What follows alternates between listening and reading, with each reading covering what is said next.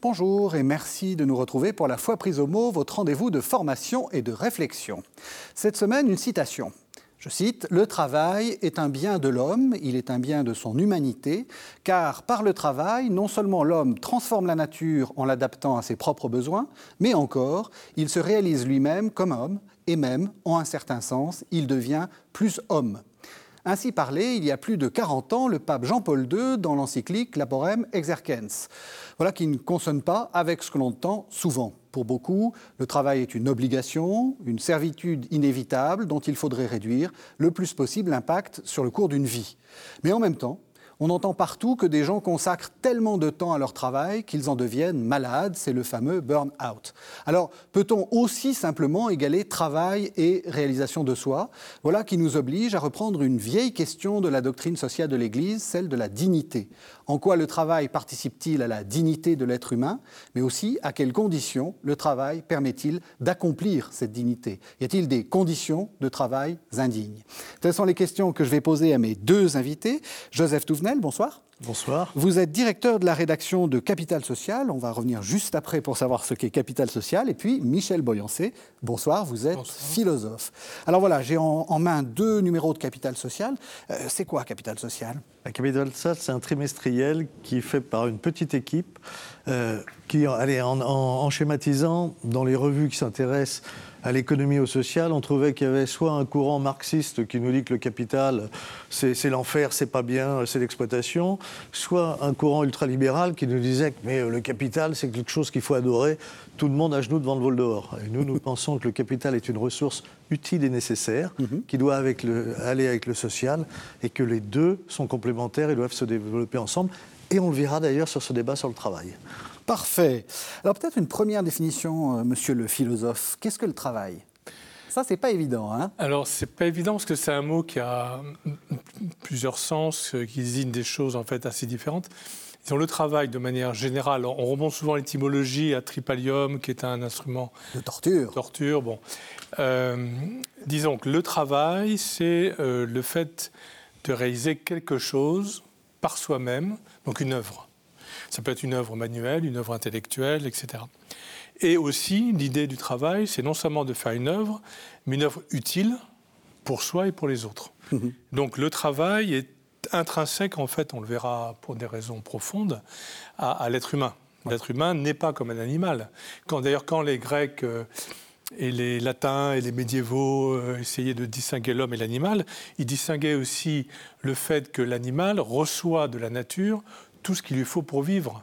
Non seulement l'instinct, mais un castor, il sait comment faire son barrage, l'oiseau sait comment faire son nid, et bien pas l'être humain. Donc il faut qu'il apprenne. Mm. Donc le travail, c'est d'apprendre pour réaliser effectivement une œuvre, que cette œuvre soit utile et que cette œuvre permette de perfectionner notre nature, parce que si on restait à l'état inachevé de nourrisson, euh, on n'irait pas très loin. Mm-hmm. Donc il y a un, sens très positif au travail, et puis, il y a bien sûr des aspects négatifs dont il faudra qu'on parle. Qu'est-ce que le travail? Michel Béliancier vient de le dire à, juste titre. Euh, la conception aujourd'hui majoritaire, c'est de s'imaginer que le travail, c'est juste un échange force physique ou intellectuelle contre rémunération. Mhm. Ça, c'est la vision parfaitement matérialiste qui est fausse. Mhm. Le travail pour l'être humain, c'est être co-créateur. Alors pour le chrétien, en plus, être co-créateur, vous imaginez, quasiment au niveau du créateur. Mhm, mhm. Mais même pour celui qui peut être agnostique, participer au bien commun, participer à une œuvre, se réaliser par son travail. Et c'est cela qu'il faut faire émerger, faire sortir. Puis le travail a un rôle social. Je travaille pour les autres et avec les autres. Mhm. Et on voit l'importance du travail dans la vie humaine. Alors, ça dépasse ce temps de travail en entreprise, puisque, euh, par exemple, c'est pour ça qu'il nous faut des jours de repos, notamment pour le travail qui n'est pas le travail euh, contre contrepartie financière, les parents qui élèvent leurs enfants travaillent au sens chrétien du terme. Mhm. Les bénévoles qui encadrent des mouvements scouts mhm. le dimanche, les week-ends, etc., ils travaillent, ils sont co-créateurs. Et on voit très bien que le travail est une bénédiction. Mhm. Celui qui est privé de travail, c'est un grand malheur. On va y revenir justement. Euh, qu'est-ce que la dignité alors? Voilà. Alors la dignité est intrinsèquement liée à ce qu'on vient de dire sur le travail. C'est-à-dire que euh, ce qui différencie, je reviens à cette euh, distinction parce qu'aujourd'hui, il y a des courants euh, écologiques qu'on connaît bien, qui sont très sympathiques, et puis il y a tout un courant qu'on appelle antispéciste. Mhm. C'est-à-dire pour dire, mais non, l'homme n'est pas ce que vous avez cité Jean-Paul II, ça peut faire hurler certains, transformer la nature. C'est bien pour ça que je l'ai... voilà. je pense que le pape actuel, et, peut-être même Benoît XVI, aurait été plus prudent sur transformer la nature où ils auraient plus explicité. Voilà, c'est ça. Donc euh, transformer la nature pour l'adapter à ses propres besoins. il ne euh, s'agit pas forcément de la dominer. voilà, voilà, Donc la dignité est aussi intrinsèque à l'être humain, hein, comme le mhm. travail. Euh, ce, qui, ce qui, dans la tradition chrétienne, est vu de manière négative, c'est pas le travail, c'est le travail qui devient un effort à la sueur de notre front. Là, il y a un vrai sujet. Mmh. Mais le travail en lui-même est, lié à, l'être humain. La dignité de l'être humain, c'est qu'il est capable par lui-même, effectivement, d'inventer, de créer, d'être libre, d'être responsable, de gouverner sa vie, de mener sa vie, de faire ses choix. Mais euh, cette dignité n'est pas une on y reviendra sur les, fondamentaux aujourd'hui de nos sociétés occidentales, mmh. n'est pas une pure liberté désincarnée, elle s'incarne, elle est incarnée dans notre réalité matérielle et corporelle, mais elle échappe aussi à cette réalité. Donc la dignité, c'est de laisser l'être humain développer ses potentialités, euh, sa liberté, euh, ses, facultés. Parce que quand on parle de, création, on a une imagination créatrice, on a une intelligence créatrice, mm-hmm. on a un raisonnement créateur, on, est euh, fait en fait pour créer quelque chose, pas à partir de rien, Mhm. C'est pas nihilo. Mhm. Mais dans notre humanité, notre dignité réside dans cette capacité, effectivement, de mener notre existence au mieux de ce qui est possible. Mhm. Vous êtes d'accord? La dignité, oui, absolument. Et la dignité du travailleur, euh, deux personnes peuvent faire la même tâche. Pour l'une, ça sera un labeur, un labeur douloureux. Et pour l'autre, ce serait une bonne chose. Celui qui vous parle, il a été, pendant, dans sa jeunesse, pendant près de deux ans, homme de ménage. C'est-à-dire celui qui va vider les poubelles, nettoyer les toilettes le matin et le soir. Si c'est dans une bonne ambiance, je, sais que je participe au bien commun, je le savais, parce que si je fais bien ma tâche, eh c'est plus agréable pour les gens derrière.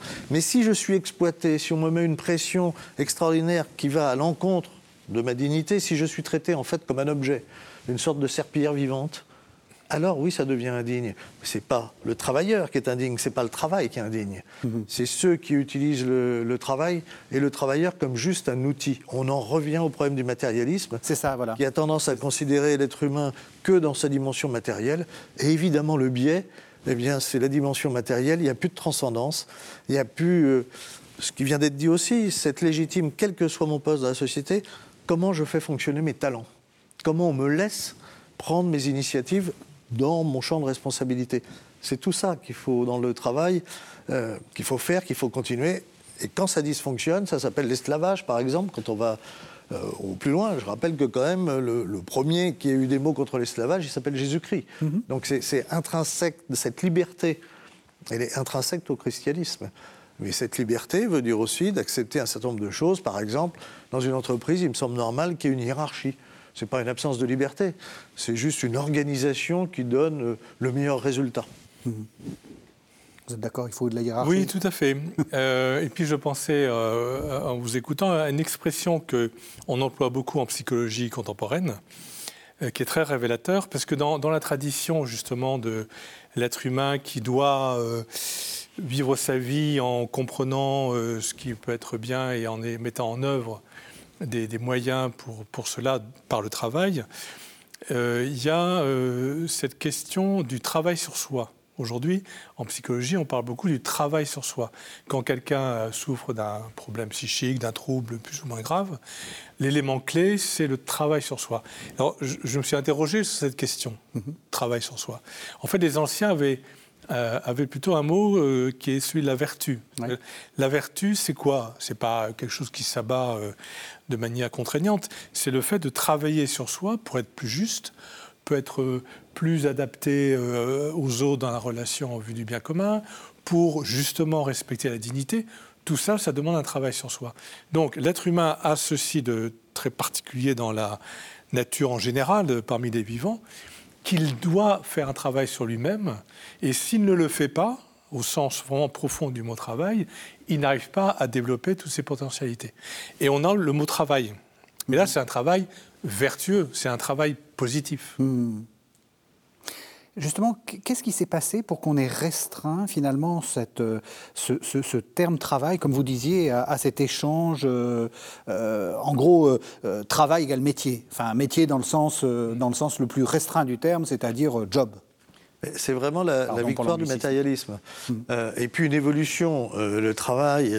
alors, vous citiez sur la nature, il est bien que l'homme domine la nature plutôt que soit la nature qui domine l'homme. Et d'ailleurs, quand on voit la, la France, ce- ces magnifiques paysages, ils ont été faits par euh, le travail des hommes et des femmes, des générations euh, passées. Et le, le roi du Maroc, euh, ah, c'était Hassan II, je crois, survolant la France, disant au président de la République française Votre pays est un magnifique jardin. C'est parce qu'il y a eu une domination de l'homme sur la nature en respectant la nature. Le travail doit aussi respecter. Alors maintenant, on dit la planète, oui, bien sûr, mais pour un chrétien, ça va de soi. C'est- c'est normal. Nous n'en sommes pas propriétaires. Nous serons redevables de ce que nous faisons du monde qui nous entoure. Eh dans l'entreprise, c'est la même chose. Nous sommes redevables. Et peut-être que les dirigeants des entreprises, euh, l'enseignement dans les écoles de commerce, ignorent tout à fait la vraie responsabilité.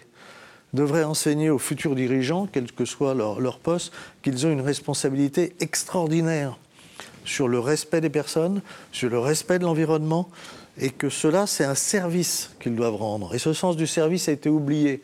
Aujourd'hui, on nous dit que beaucoup de jeunes euh, ne s'intéressent plus à l'entreprise. Zap Il y a des chefs d'entreprise qui nous disent on n'arrive plus à les garder. Mais c'est la victoire de l'ultralibéralisme.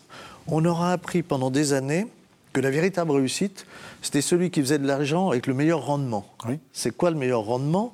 C'est j'apporte le moins possible pour tirer un maximum. Une fois qu'on a donné cette image de la société, qui n'est plus l'image du bien commun, qui n'est plus l'image du devoir qu'on a vis-à-vis des autres, mais qu'une image tout à fait égoïste, ils ont compris qu'eux étaient leur petite entreprise individuelle, et donc ils en apportent le moins pour en retirer le plus. Si c'est sur une personne, ça n'a pas beaucoup d'incidence. Quand ça devient massif, alors c'est la société qui en souffre. Il faut ressortir de cela. Ça, c'est vraiment la vision matérialiste du travail et, et de la relation humaine d'ailleurs, Euh, pour arriver à une autre dimension qui est de dire je dois participer au bien commun. Et en plus, participer au bien commun, je peux l'assurer à tout le monde, c'est très très réjouissant, c'est très satisfaisant. Euh, et donc c'est beaucoup de bonheur. Est-ce que je peux faire une critique marxiste à ce que vous venez de dire? Est-ce que le danger, c'est pas en essayant de, de créer cette sorte de- d'idole du bien commun, etc., qu'on on se serve de ça pour faire travailler les gens encore plus, en disant euh, euh, sacrifie-toi pour le bien commun? C'est pour cela que quand vous ouvrez euh, le compendium de la doctrine sociale de l'Église et que vous regardez travail, vous lisez, on vous dit le, la plus haute valeur du travail, c'est le jour du repos obligatoire, c'est le jour du sabbat. et c'est très bien expliqué en disant voilà, il faut travailler, mais il faut garder aussi un rythme humain et autre chose. Alors le temps à consacrer à Dieu, le temps à consacrer à la famille, la plus haute valeur du travail pour un chrétien, c'est aussi le respect d'un jour, le jour de repos, le jour du sabbat, qui permet une vie euh, collective, une vie familiale, une vie sociale et une vie spirituelle. Il ne faut jamais oublier ça. Ce qui évite la dérive marxiste et la dérive matérialiste où on devient euh, uniquement un objet de production. Vous avez l'impression qu'on est tous devenus marxistes? Ah oui, nous, nous le sommes, nous le sommes sans Non, le mais c'est savoir. alors qu'on est dans une société ultralibérale. Voilà, voilà. Mais justement, alors, il y a le. Vous savez, maintenant, on ne parle pas de marxisme. On, on dit qu'on est marxien, c'est peut-être la même chose. Quand on prend les textes de Marx, en fait, Marx a été euh, parasité par son, sa propre doctrine communiste et par les communismes historiques. En fait, le marxisme est une philosophie du travail, de l'homo faber. L'homme se caractérise comme un être euh, matériel qui par euh, son propre travail, va s'auto-transformer, mhm. s'auto-réaliser de manière souveraine. En fait, le, le but de Marx, c'est une société sans classe, de liberté et d'égalité, de souveraineté des individus, sauf que ce qu'il a euh, rajouté, c'est une souveraineté collective des individus, une émancipation collective des individus. Mais le marxisme est un individualisme, en fait. Mhm. Et il est libéral au sens où ni Dieu ni maître, ni nature, ni tradition, ni religion.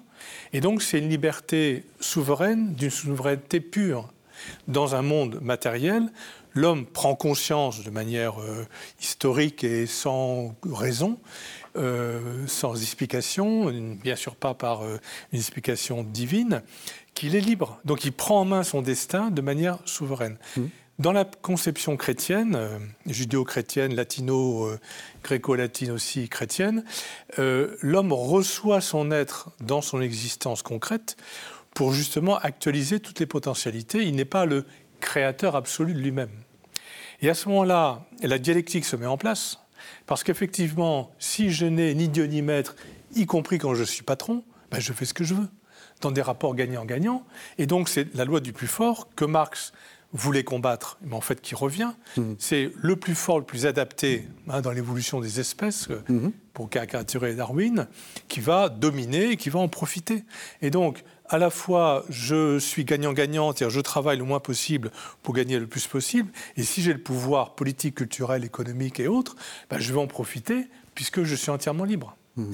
Et donc c'est le retour du rapport de force.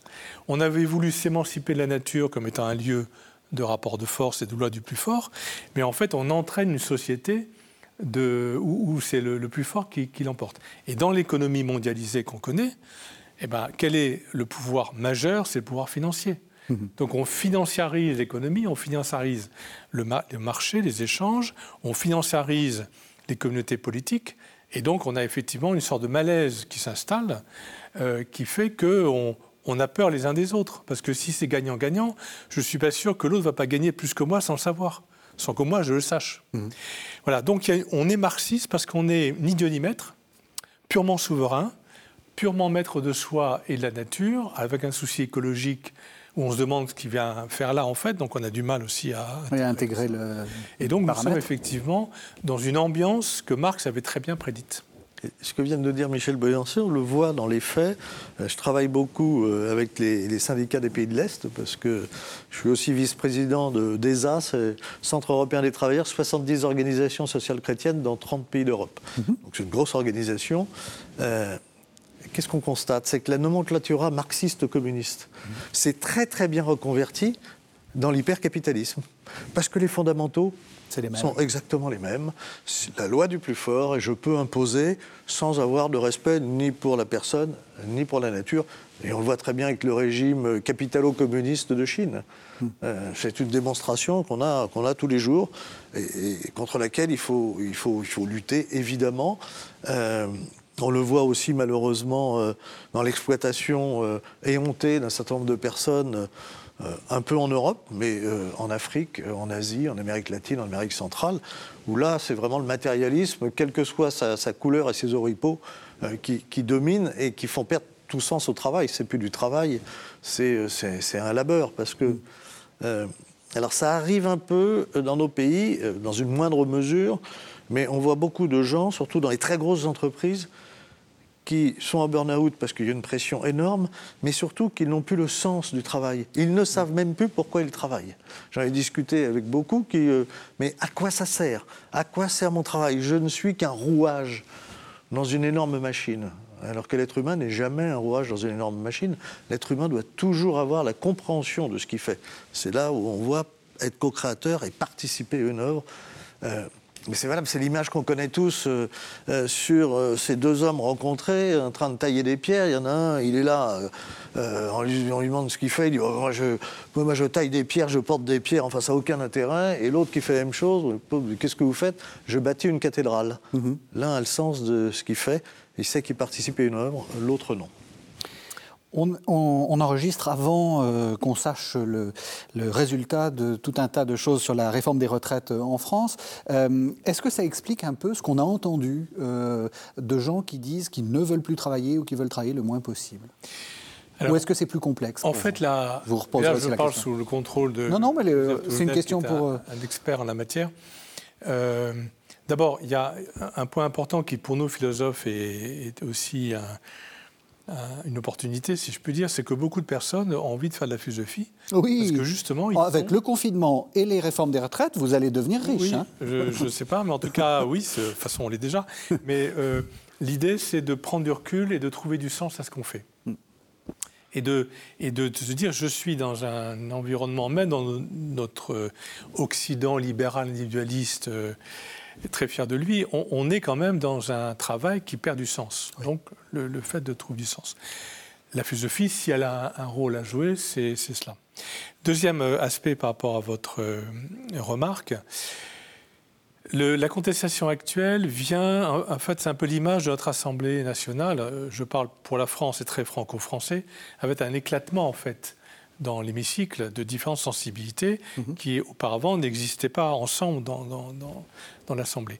Et à travers cette euh, manifestation, et il ne faut pas oublier les, les, les abstentionnistes, hein, qui sont quand même un quart de, de l'électorat, mmh. en gros il y a trois quarts, mmh. quatre quarts et donc trois quarts présents à l'Assemblée, euh, en fait la ce qui se passe, on l'a vu avec les Gilets jaunes, hein, et là aussi je parle sous le contrôle de Joseph Touvelaine, le début des Gilets jaunes, hein, le, le, le, commencement des Gilets jaunes, c'était un peu dans tous les sens, mais ça manifestait le besoin de dire, bon, on arrête, on fait une pause, on est dans un engrenage technico-industriel, financier, même s'il y a de l'écologie, l'écologie devient aussi une domination financière. Oui. Ça coûte très cher l'écologie, hein, les voitures électriques, les méthaniseurs, euh, les éoliennes, j'en passe, c'est des meilleurs. Donc on est dans une espèce de course dans laquelle on n'a plus le temps de penser à, nous, à nous. Bon, mm -hmm. charité bien ordonnée commence par soi-même, à notre famille, déstructuration du tissu familial, et au sens qu'on donne aux, aux, choses. Donc les retraites, à mon sens, c'est un, un, phénomène, un symptôme de quelque chose de beaucoup plus profond que des simples revendications techniques, euh, matérielles, euh, de, de, revenus. Et euh, chez les jeunes générations, il y a effectivement cela, ce qui implique une, un désengagement de l'entreprise et du monde du travail, ce qui est très dommageable. Mm. Hein, la, fuite, euh, la fuite pour essayer d'en de, profiter le maximum sans trop euh, de contraintes. Donc derrière tout cela, comme souvent les, les grandes crises, euh, les grands carrefours de sociétaux ou des sociétés ou des civilisations, ça cache quelque chose de plus profond que simplement le, l'écume des vagues qui peut être financière ou purement salariale. Mm. Est-ce que vous êtes d'accord? Dans le plus profond, il y a aussi une espèce de révolte contre le mensonge. C'est-à-dire qu'il y a une perte de confiance absolue dans le politique, mm -hmm. euh, en disant ces gens-là nous disent des choses, mais euh, ils nous en ont dit tellement qui étaient inexacts, ils ont tellement menti qu'on ne les croit plus. Et donc, leur discours, c'est terminé. Et ils viennent me demander des efforts, euh, mais j'ai aucune confiance en ces gens-là. Oui. Ce qui explique aussi les, les, les gilets jaunes. Donc c'est un, un, phénomène qui. Les, les, retraites le centralisent, mais il y a beaucoup d'autres choses derrière. Euh, une des premières choses, c'est. Euh, mais quel projet commun portons-nous? Qu'est-ce qu'on nous propose? Hmm. Rien. Rien, pas grand-chose, du bricolage. Des sous. Du, du, bricolage technique, mais il n'y a pas de projet commun porté par les autorités politiques. Quel, quel, est le projet qui va soulever le pays aujourd'hui? -hmm. Il n'y en a pas. Et donc, quand on n'a pas de projet, on ne peut pas dire aux gens, vous allez continuer à travailler plus longtemps. Surtout que la réalité, c'est, euh, pour le secteur privé par exemple, en 20 ans, 23 trimestres de plus de travail, parce que la loi a évolué. Et quand on vient dire aux gens, mais euh, la France euh, est figée, ne bouge pas, mais tous les salariés du privé, donc 74%, savent que ce n'est pas vrai. Et donc, ça décrédibilise tous les discours, plus la contestation euh, de l'extrême gauche, la contestation violente, celle qu'on voit à la télévision, des black blocs qui sont hyper minoritaires, mais très violents, ce qui en entraîne d'autres. Euh, ça montre bien une crise profonde de la société, perte de confiance, on ne sait pas où on va, on ne sait pas pourquoi, tout ça n'a pas de sens. Et donc ça amène ce, magma qui va bien au-delà du problème des, des, retraites. Puis je peux vous rassurer tout de suite, hein, les Français ne sont pas ceux qui travaillent le moins, comme on nous le raconte. C'est absolument inexact.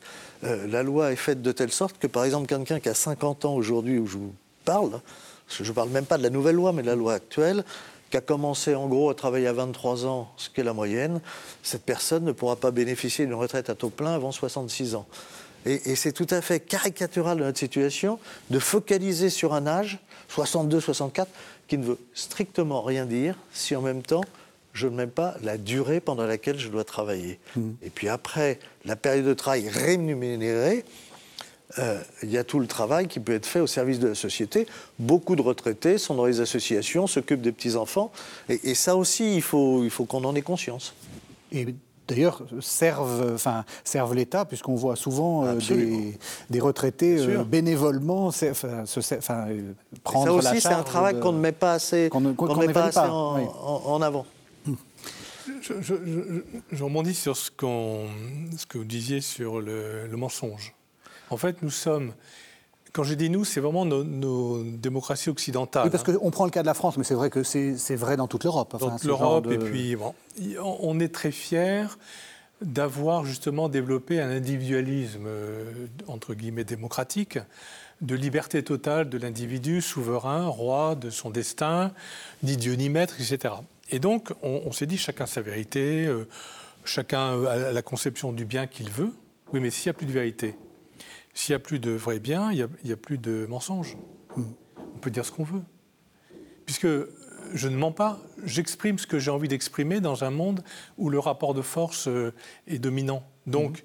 euh, j'ai un discours marketing, un discours pour faire passer une politique. Il y a même des cabinets internationaux dont la presse a parlé euh, depuis quelques mois, hmm. qui conseillent les gouvernants, qui sont des, des, cabinets de marketing, de vente du politique.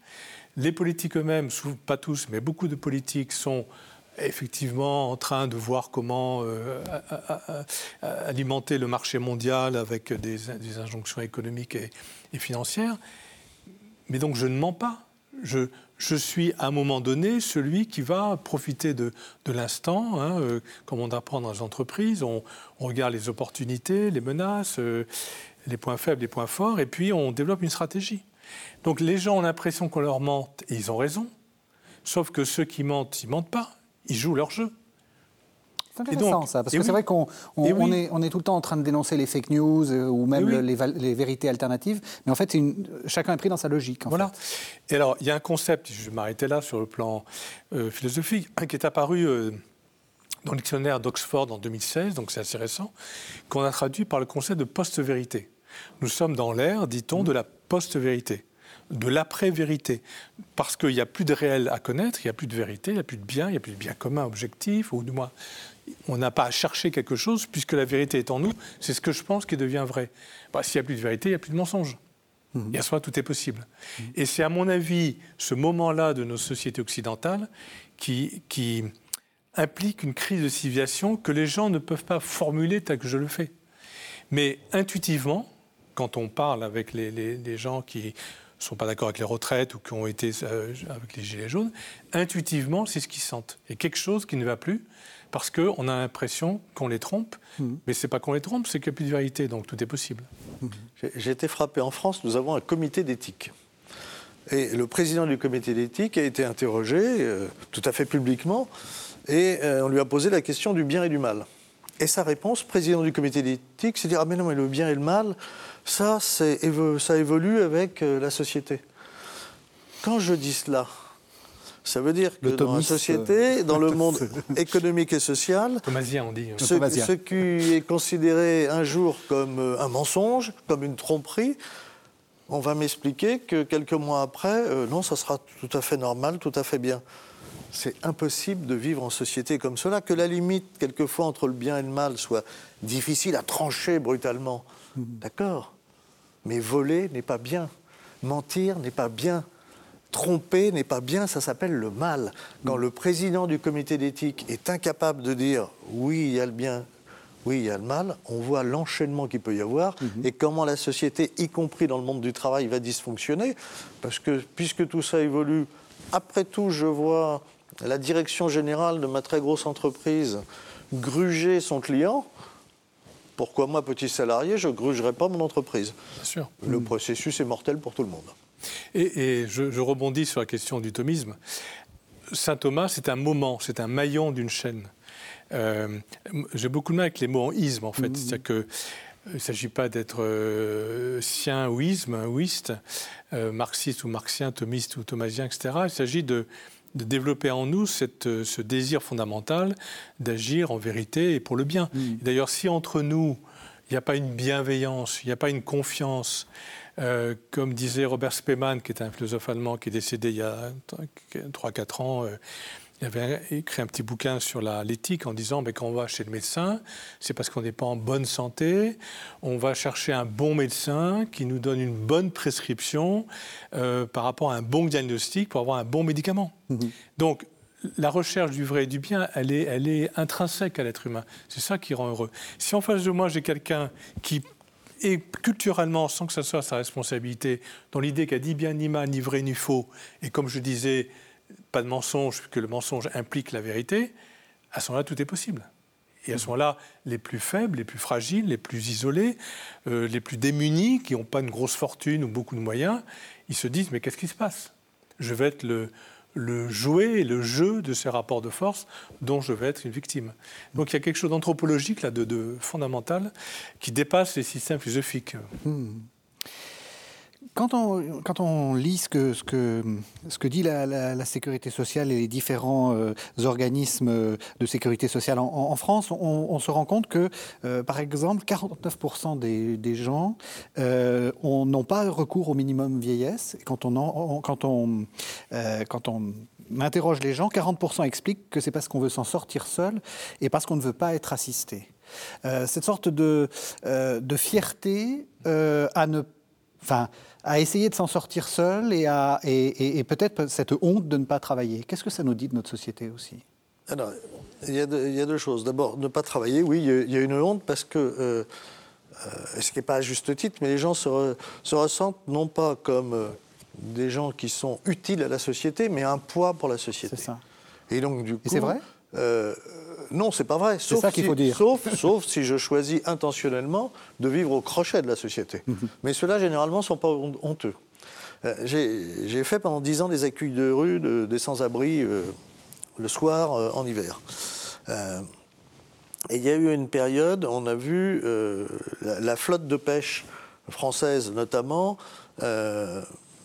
se fermer les bateaux, euh, les équipages n'avaient plus de travail pour des raisons qui étaient liées à des réglementations. Et j'ai vu arriver sur Paris beaucoup de, matelots, alors qui pouvaient avoir 40 ans, 50 ans, etc., issus de la Bretagne. en discutant le soir avec eux, je me percevais, qu'est-ce que vous faisiez? Eh bien, pourquoi ils venaient à Paris? Parce qu'il y avait l'anonymat de la grande ville, qu'ils ne voulaient pas les rester à Paimpol, à Lorient, etc., où ils étaient connus à ne plus avoir de travail, à ne plus faire ce travail de pêcheur, alors ils venaient euh, dans l'anonymat de la grande ville parce qu'ils avaient honte de ne pas avoir de travail et de ne pas pouvoir travailler. Euh, et c'est pour ça que je suis totalement contre le fait de dire euh, on va donner un revenu universel, que vous travaillez ou pas. Non, la dignité de chacun, c'est pouvoir lui dire, alors à part euh, évidemment maladie grave, à part euh, cas euh, qui sont des cas médicaux. Ou la vieillesse. Oui, la vieillesse c'est encore autre chose, mais on en vient au cas médical. La vieillesse c'est parce que je ne peux plus non plus. Mais sinon, la dignité à chaque personne, ça veut dire tu es capable de, tu peux. Tu as ta place dans la société. D'où d'ailleurs ce qui est exemplaire, les cafés joyeux qui font travailler des trisomiques. C'est montrer qu'ils sont tout à fait en capacité de participer utilement à la vie de la société, qu'ils apportent quelque chose. D'ailleurs, ils, apportent, euh, ils apportent un sourire, ils apportent des rires, ils apportent des, des choses que, que l'on n'attend pas, ne pas habituer. C'est justement à nous de mettre en place le fait que chacun ait sa place. Et celui qui euh, a des grandes, grandes difficultés, il faut lui tendre la main. Mais lui tendre la main, c'est lui apporter quelque chose en disant Tu es capable, toi, en retour, de faire quelque chose qui peut commencer par euh, aller dans une formation, par se lever le matin, arriver à l'heure à un rendez-vous. Ça peut commencer par des choses très simples. Mais leur dire, allez, on vous laisse, en vous donner euh, un petit quelque chose pour la survie, et puis comme ça, euh, vous n'allez pas nous ennuyer, c'est absolument indigne. C'est pas les considérer comme des gens dignes et capables, comme des êtres humains, c'est les considérer comme des objets sans intérêt pour la société. D'où cette impression, celui qui ne peut pas travailler, euh, qui est en dehors euh, de honte. Mais ça, cette personne a une valeur morale. Ce qui se développe aujourd'hui, c'est des gens qui nous disent, moi, je vais vivre sur le dos des autres, après tout, c'est la loi du plus fort, c'est le plus malin. Euh, ça s'appelle le mal. Et ça vient à l'encontre de la valeur travail de participation au bien commun. Oui, d'ailleurs, quand on, distingue l'essence du bon travail, il y a le travail manuel, le travail intellectuel. Et ce qui a été dévalorisé très longtemps dans nos pays, notamment en France, c'est le travail manuel. Mhm, absolument. Euh, dans le système scolaire, même, je, me souviens bien que j'avais travaillé ça euh, quand j'étais dans l'enseignement catholique. Euh, le, en fait, on voulait à tout prix un collège unique et donc supprimer les, les cinquièmes, quatrièmes, les classes préparatoires, etc avec une, idéalisation du travail. Et alors qu'il y a des jeunes, euh, justement, il y a un âge d'apprentissage. Alors il faut contrôler l'apprentissage. Hein. Il y en a qui abusent, comme tout, on, abuse de tout. Euh, il y a un âge où, le, jeune a, envie de faire quelque chose de ses mains, quitte ensuite à lui donner des passerelles s'il veut se qualifier mieux, etc. Autrement dit, rendre sa dignité au travail, c'est aussi être attentif aux talents propres de chacun euh, et lui donner ce que disait Joseph tout à l'heure, c'est-à-dire la, question des talents, lui, donner les moyens de, et l'accompagner pour ça, de réaliser ses talents.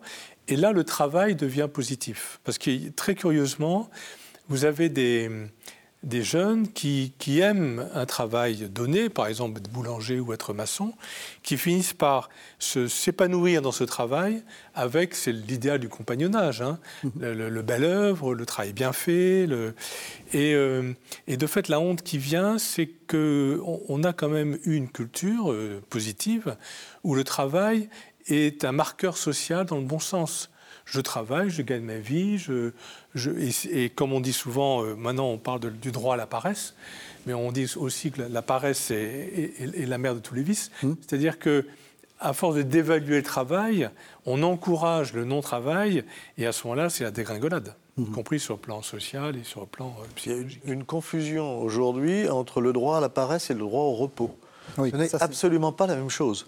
Le droit au repos, le repos est nécessaire d'abord physiquement, mais aussi euh, intellectuellement. Ça permet de se consacrer à autre chose que son travail euh, en entreprise, que son travail d'entrepreneur, etc. Donc de ne pas s'enfermer euh, dans un monde matériel, justement. Mhm. Ce n'est pas le droit à la paresse qui est le droit que l'on se donne de ne rien faire et donc de vivre des autres, de vivre notamment des aides sociales, par exemple. Dans tous les milieux. Alors, il y, a des gens qui viennent euh, parce que la France est un pays riche et euh, qui viennent non pas pour l'intérêt pour la société et la civilisation française, mais pour profiter, ce qui n'est pas bien. Mais euh, je vois dans des, des gens qui sont de classe sociale aisée, dans le milieu, bourgeois, dans les beaux milieux chrétiens, j'ai plusieurs exemples de braves jeunes filles, bien sous tous les rapports, qui se mettent au chômage pendant six mois pour préparer leur mariage. Mhm. C'est absolument choquant, c'est absolument immoral. Je ne vois absolument pas le mal. Euh, son mariage est tellement quelque chose de considérable, oui, très bien, ça s'engage pour une vie. Mhm. Euh, ils ne voient pas. Ils n'ont aucune. Euh, moi, je suis frappé et je me dis là, il y a un problème dans l'éducation. Qu'on ne leur explique pas que c'est pas j'y ai droit et, je prends, c'est que euh, c'est si c'est nécessaire, j'ai une sécurité qui s'appelle le chômage, payé par tout le monde, donc payé notamment par la caissière de mon supermarché, pas pour que mademoiselle Machin puisse préparer un très beau mariage. Ça, il faut revenir aussi mettre un peu de la morale dans le système.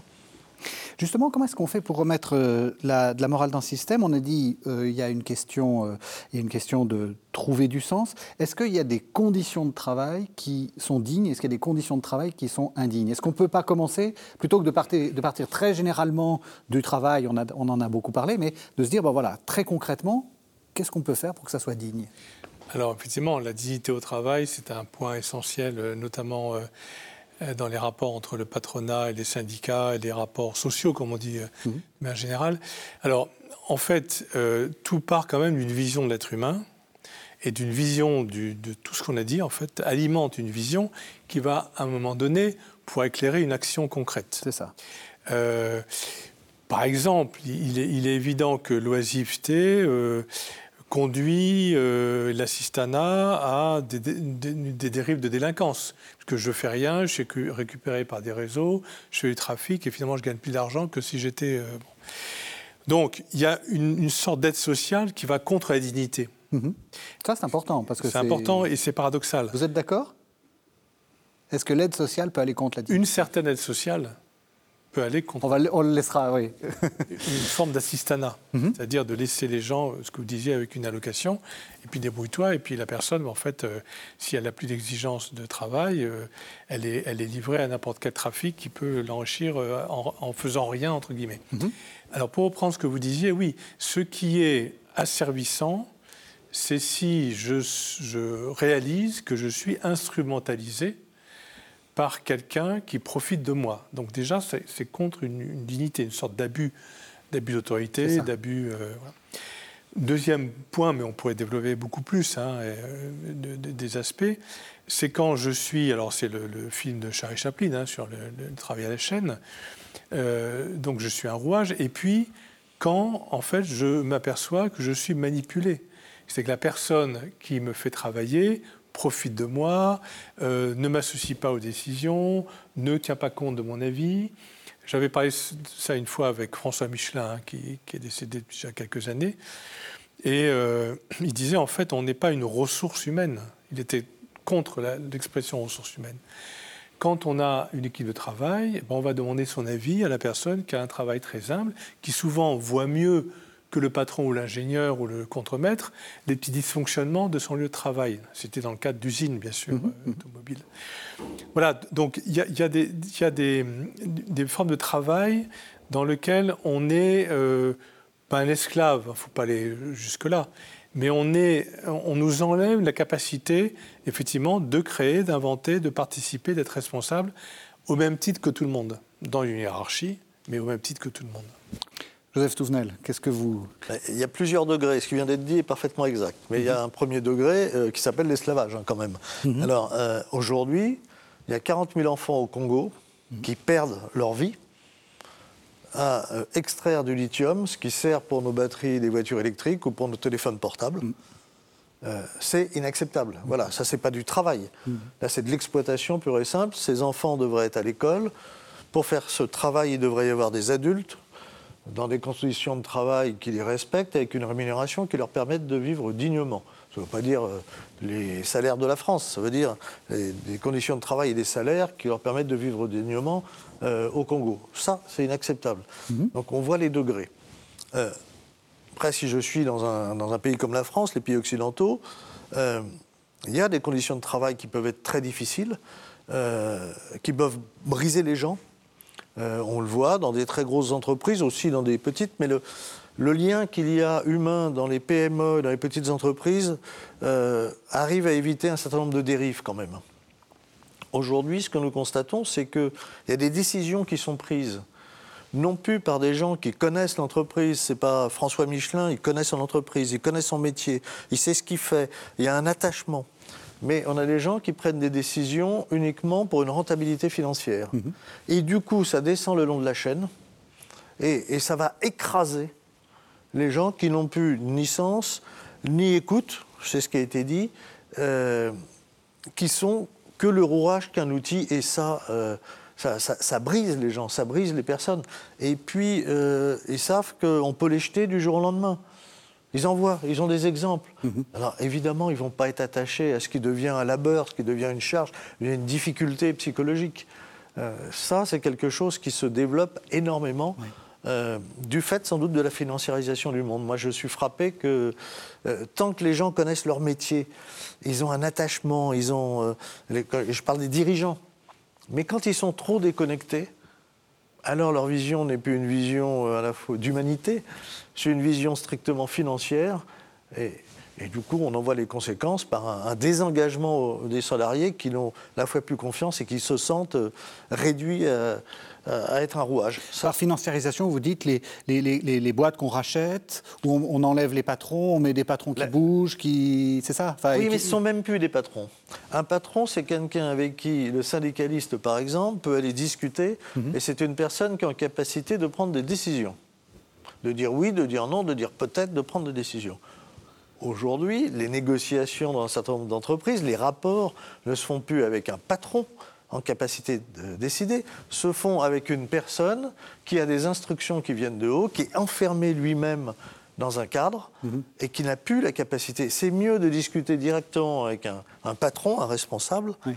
qu'avec quelqu'un qui Un lui gérant. est enfermé euh, et qui doit tenir des résultats financiers. Et ça a été soulevé, ce qui est intéressant aussi, c'est le changement dans les termes.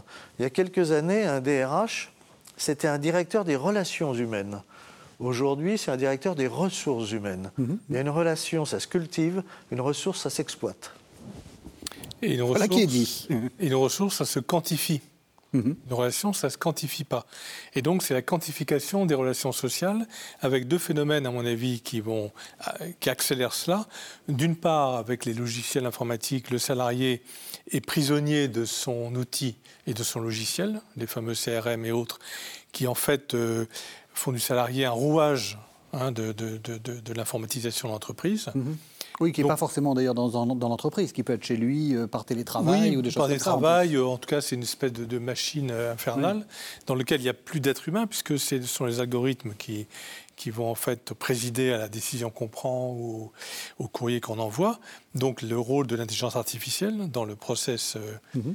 d'entreprise. Et puis, justement, cette mise en avant depuis déjà une bonne trentaine d'années des process qualité, qui sont des espèces de, systèmes administratifs, privés comme publics, qui sont censés euh, produire de la qualité, performance, rendement, efficacité, etc., etc., mais qui en fait, à service, donnent en tout cas l'impression euh, aux salariés d'être dans, un rouage et un engrenage. C'est plus travail à la chaîne, mais c'est un process avec des évaluations, avec des contre-évaluations. Bon. Et effectivement, où se situe la relation humaine Où se situe la décision? Petite décision sur le terrain ou grande décision Quels sont les indicateurs qui me permettent de prendre des décisions? Euh, En fait, ce sont des, des indicateurs euh, financiers principalement. Hein, on regarde euh, le rendement et, et les- le cours de la bourse pour les entreprises cotées en bourse. Et donc le, le- le tissu social de l'entreprise se désagrège et le management devient une grande manipulation, puisqu'il faut accentuer le rendement et la performance au détriment de la relation, du sens du bien, de la vérité des rapports et puis bien sûr du, du bien commun. Il y, a, il y a la non-reconnaissance aussi de l'utilité sociale d'un certain nombre de métiers. Par exemple, les aides à domicile, qui vont s'occuper des personnes âgées, des personnes dépendantes, qui vont faire le ménage, qui vont les amener aux toilettes, qui vont les changer, qui vont les laver. Humainement, c'est un métier euh, à la fois difficile, mais ô combien utile, Oui. qui est absolument pas considéré. Mais, mais, ah, Quand mais vous dites alors, pas euh, considérer que c'est des questions financières, est-ce que c'est ça joue aussi dans la deux. dignité? Ce sont les deux. Oui. Euh, Enfin, vous dites en société, je travaille sur les marchés financiers où je suis aide euh, à domicile. Qui va-t-on considérer? Ça Alors- dépend où. Moi, je considère pas oui. Oui, mais euh, globalement. Oui, oui, oui, je suis d'accord. Bon, je suis d'accord. donc, euh, vous voyez comment. que c'est un- euh, un travail et- admirable. Et, ça, c'est pas. euh, quand on voit le nombre de suicides des, des agriculteurs en France, Oui. Euh, ça veut dire que le métier de. de- moi, j'aime bien le terme de paysan. entre Mmh, guillemets, euh, n'est pas considéré. Et comme il n'est pas considéré, il n'est pas rémunéré à la hauteur de ce qui devrait être rémunéré, du service qui est apporté direct par la production agricole, mais aussi indirect par euh, l'entretien de notre magnifique pays. Et, et ça aussi, euh, voilà, comment, comment le- le- la réalité des métiers. Alors, on a applaudi euh, euh, les infirmières et les infirmiers au moment du Covid, et puis là, on a oublié, il faut voir. Enfin, c'est des gens qui vont travailler pendant 12 heures par jour, euh, mais qu'on ne considère pas beaucoup quand même par rapport à l'utilité sociale qu'ils ont. hein. On arrive à la, à la fin de l'émission. J'ai envie de vous poser à l'un et à l'autre la même question. Euh, question très, très pratique. Euh, à quel moment on peut dire que un travail est indigne? Euh, quand- Quels sont les indices que vous recommandez à nos téléspectateurs de regarder pour se dire mon travail, il y a quelque chose qui ne va pas Et peut-être, qu'est-ce que vous conseillez de, faire? Un petit côté pratique. Ça peut être n'importe quel conseil. Hein Le travail est indigne quand on est traité comme un, objet. Quel que soit le, travail, voilà, c'est le traitement. Si je suis traité comme un objet, euh, c'est indigne. C'est pour ça que la même tâche faite dans deux ambiances différentes par deux personnes euh, euh, de- peut, de- peut être indigne parce que je suis traité comme un objet, parce qu'il y a des métiers qui sont difficiles, qui sont durs, physiquement, qui sont durs moralement. Euh, mais si je suis respecté, alors le travail est digne, parce qu'il est nécessaire.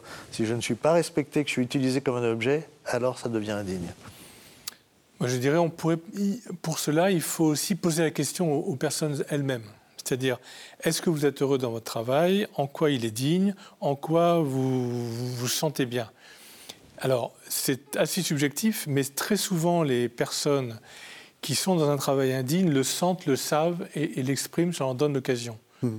Et puis ceux qui sont un peu paresseux quand on marre de travailler, ils le savent bien aussi. Autrement dit, euh, écoutons la souffrance au travail, ça c'est un vrai sujet euh, psychosocial comme on dit. Mm. Et euh, encore une fois, je reviens à certains grands patrons, notamment François Michelin, mais heureusement pas que lui, y compris des petits patrons de petites entreprises. Il faut être à l'écoute du salarié. Et à un moment donné, sa souffrance au travail, elle peut être aussi liée à une souffrance personnelle, familiale. Les deux sont très liés. Si je souffre en, famille de séparation, de rupture, eh bien, je vais souffrir au travail. Mm. Et donc, les deux sont liés. Donc, je pense qu'il faut, il faut cette relation subtile de personne à personne pour euh, que le salarié ait des gens à qui il puisse parler. Pas uniquement des syndicalistes, même si c'est le rôle du syndicaliste, mm-hmm. mais même un, un contremaître, un cadre euh, qui soit à l'écoute. Et là, on aura sans doute un retour intéressant sur la prise de conscience de l'indignité du travail. Merci beaucoup. Alors, Capital Social, Capital Social avait consacré un numéro qui est tout à fait dans notre sujet, hein, en décembre 2022. La France euh, au travail. Vous aviez prévu la réforme des retraites, ne me dites pas. mensonge et vérité, on en a fait un sur les retraites. Ne me dites pas le contraire. Et puis alors, peut-être, il nous reste euh, allez, 30 secondes pour que vous, vous présentiez le nouveau alors le nouveau, il y a un dossier sur l'industrie, l'état de l'industrie française et les perspectives. Mhm. Et puis une interview de Charlotte Dornelas qui est tout à fait intéressante sur le métier de journaliste, comment elle le définit et comment elle arrive à dire euh, très intelligemment, très brillamment et très honnêtement qu'un journaliste, évidemment, il dépend toujours de son, de, de son expérience, de ce qu'il a vécu, mais que son rôle, c'est d'essayer d'approcher de la vérité et que c'est possible. J'espère qu'on est arrivé. Merci à tous les deux. Merci de nous avoir suivis. Vous savez que vous pouvez retrouver cette émission sur le site internet de KTO, www.ktotv.com. Et on se retrouve la semaine prochaine.